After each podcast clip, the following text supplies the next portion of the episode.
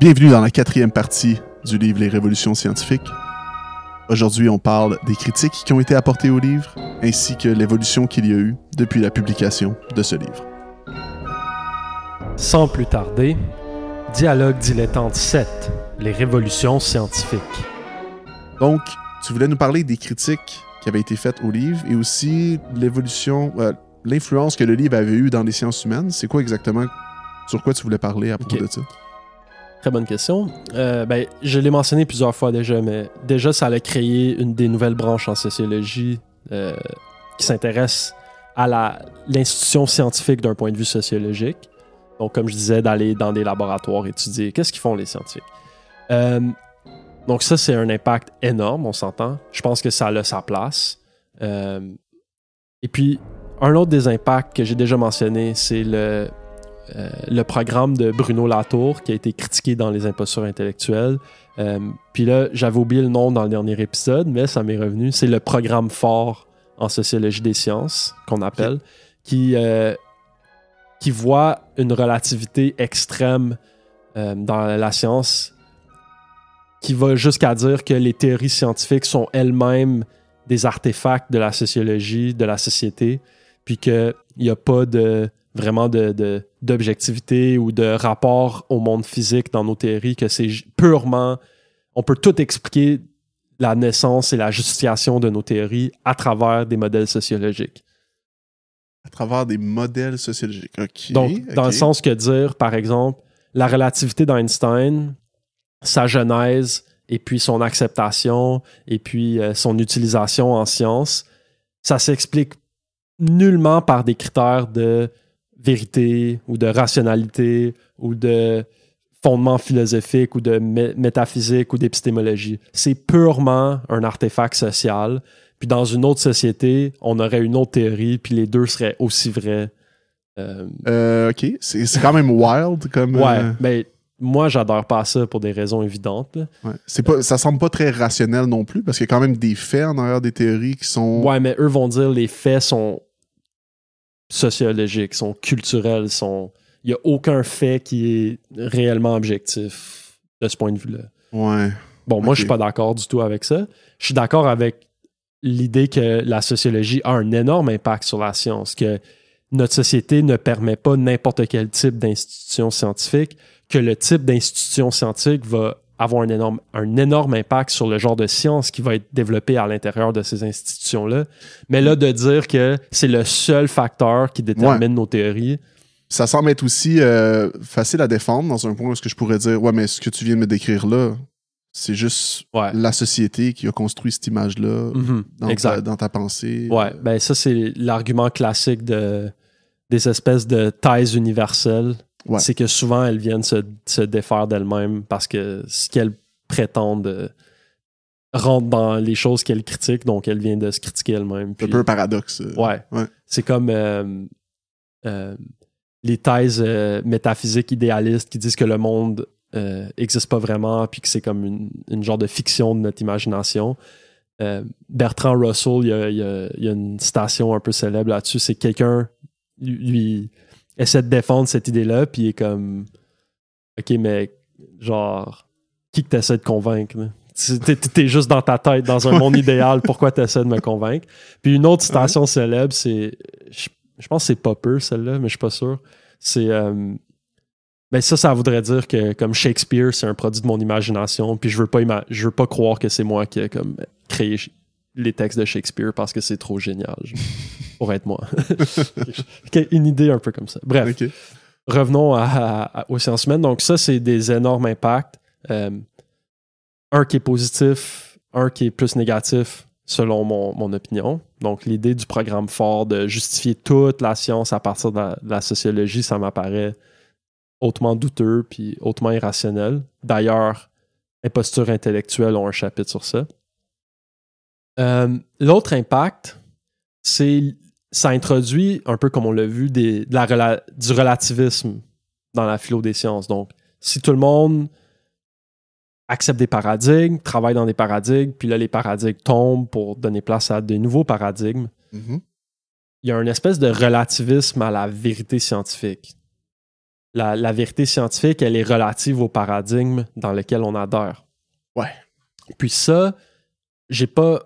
Je pense qu'en sciences naturelles, euh, il y a d'autres critères méthodologiques qui viennent euh, un peu travailler contre ça. Donc, l'idée qu'en sciences, en naturelles, on peut se faire des prédictions, que nos mesures sont très précises, que le monde euh, n'est pas vraiment.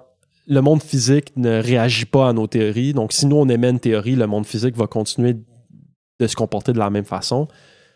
Par contre, en sciences humaines, il y a moins ces espèces de, de garde-fous méthodologiques. En sciences humaines, c'est beaucoup plus dur de faire des prédictions. C'est beaucoup plus dur de faire des mesures euh, objectives ou quantitatives.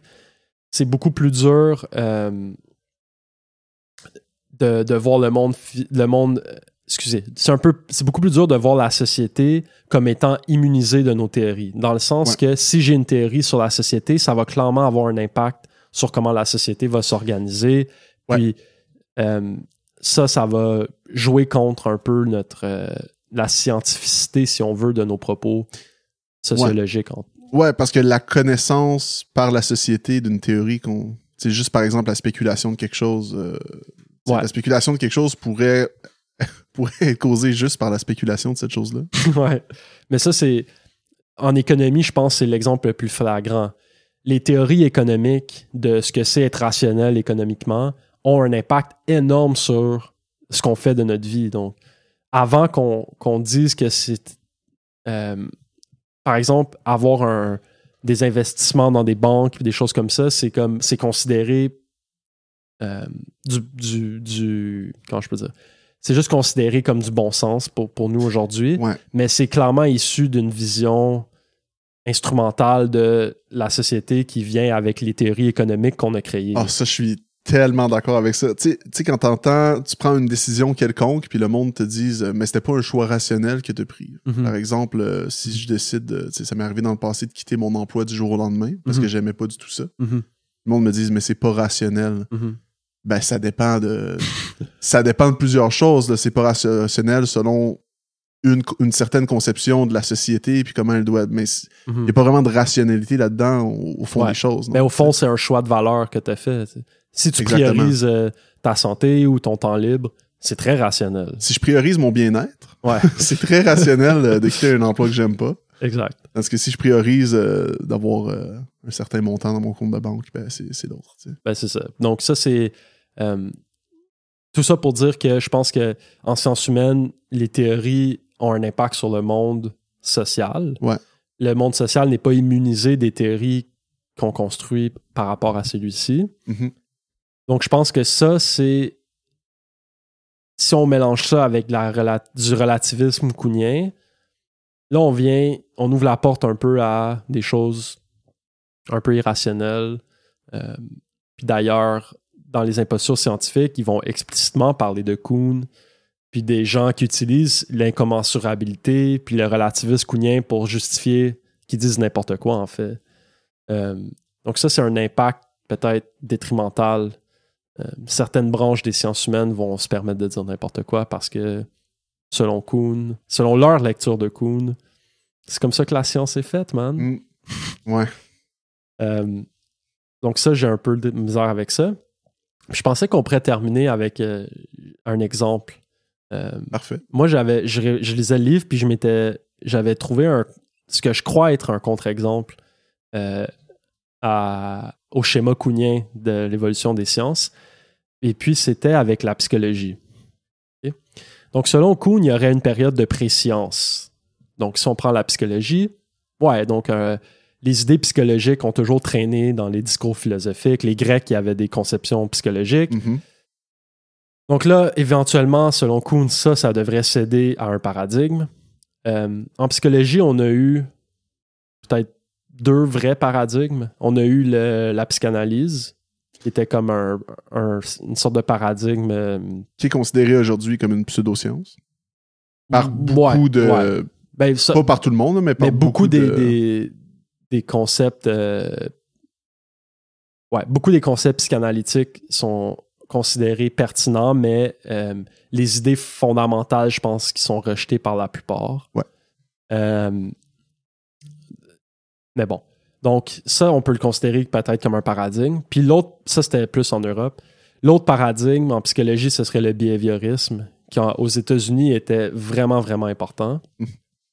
Euh, puis là, donc, selon Kuhn, une fois que tu constitues un paradigme, tu retournes jamais vraiment à la préscience. Après ça, tu fais paradigme, crise, révolution, paradigme, crise, révolution. Tandis qu'en psychologie, j'ai vraiment l'impression que ça l'a éclaté en plein de sous-paradigmes psychologiques, puis qu'il y a vraiment pas de comme paradigme euh, qui chapeaute le tout. J'ai vraiment l'impression que la psychologie a plein de branches expérimentales, plein de branches théoriques. Ça, ça évolue très très vite aussi, hein, la, la Ouais. psychologie. euh, Mhm. je pense que j'avais vu une comparaison avec euh, le monde de la, de la physique qui, euh, il considère qu'il y a une half, half-life dans Mhm. certaines euh, Une demi-vie, ouais. demi-vies, que 50% des théories ou 50% des hypothèses sont refondées puis sont révolutionnées ou whatever. En psychologie, apparemment, c'était 5 ans, puis en physique, c'était 50 ans. Mhm. Ça évolue beaucoup plus vite que la plupart Mais des c'est sûr que, euh, sciences. parce que c'est sûr qu'une théorie en sciences humaines euh, n'aura jamais, ben selon moi, une fondation aussi solide qu'une théorie physique Ouais, en effet. par nos critères qu'on juge euh, importants en sciences. Et c'est sûr que la psychologie ne fournira jamais des prédictions aussi impressionnantes que la physique, Puis il y a aussi quelque chose, c'est que le sujet est en constante évolution aussi. en plus. Ouais. Fait ça, que- c'est un autre problème euh, de, de tout ce qui est sciences humaines expérimentales. Je pense que c'est un peu l'angle mort. C'est que une des conditions euh, nécessaires à l'analyse statistique à long terme, c'est que les conditions dans lesquelles on prend nos statistiques ne changent pas, ce qui est faux pour la société, fondamentalement faux. Et puis l'autre problème, c'est le fait que euh, on ne pourra jamais étudier des humains en dehors de la culture dans, dans, lesquelles- dans laquelle ils évoluent. Ouais, puis où, quand on le fait, c'est complètement poétique. Un peu. C'est mettons, on a déjà tenté de le faire dans un certain sens, mais c'était les nazis qui ont tenté de faire des expériences affreuses sur des bébés. là. Ouais, mais c'est ça. Ben, il y a Mais même à ce moment-là, on peut dire que c'est un type de société. Mhm, Mais les, comme les, les, les, les gens en sciences cognitives, Ouais. ils, ont, ils essaient de, de, de découvrir. En fait, l'idée qu'il y a, il y a du inné puis de l'acquis, puis que c'est, on doit déterminer qu'est-ce qui est quoi. Ils- Ouais. Ils, ont un peu rejeté ça maintenant. Ils disent c'est pas tout est un peu un mélange des deux. Ouais. Puis là, quand ils veulent étudier un peu qu'est-ce qui est plus inné, comme je, je lisais un peu là-dessus dans un manuel, ils sont rendus comme à comme spéculer sur qu'est-ce qui se passe dans, dans, dans l'embryon. C'est comme c'est rendu genre oh non mais là si on veut vraiment trancher cette question-là, il faut qu'on regarde dans l'embryon. Puis là c'est rendu comme Ouais, il est où, elle est où la ligne, là? ouais c'est ça. Avec, euh, Mais tu sais, par exemple, euh, il y a un bon exemple de ça. Avant, ils considéraient que l'oreille absolue, c'était inné. Mhm. Mais, tu sais, en même temps, c'est inné, mais c'est acquis en même temps. Parce que tu peux l'apprendre, tu sais, tu peux augmenter la probabilité Mhm. des chances pour quelqu'un de, de l'avoir. Mhm. Que c'est comme inné et acquis en même temps. Mais c'est ça, mais justement en sciences cognitives, il y a plus. Ils considèrent plus que c'est une distinction conceptuelle valide.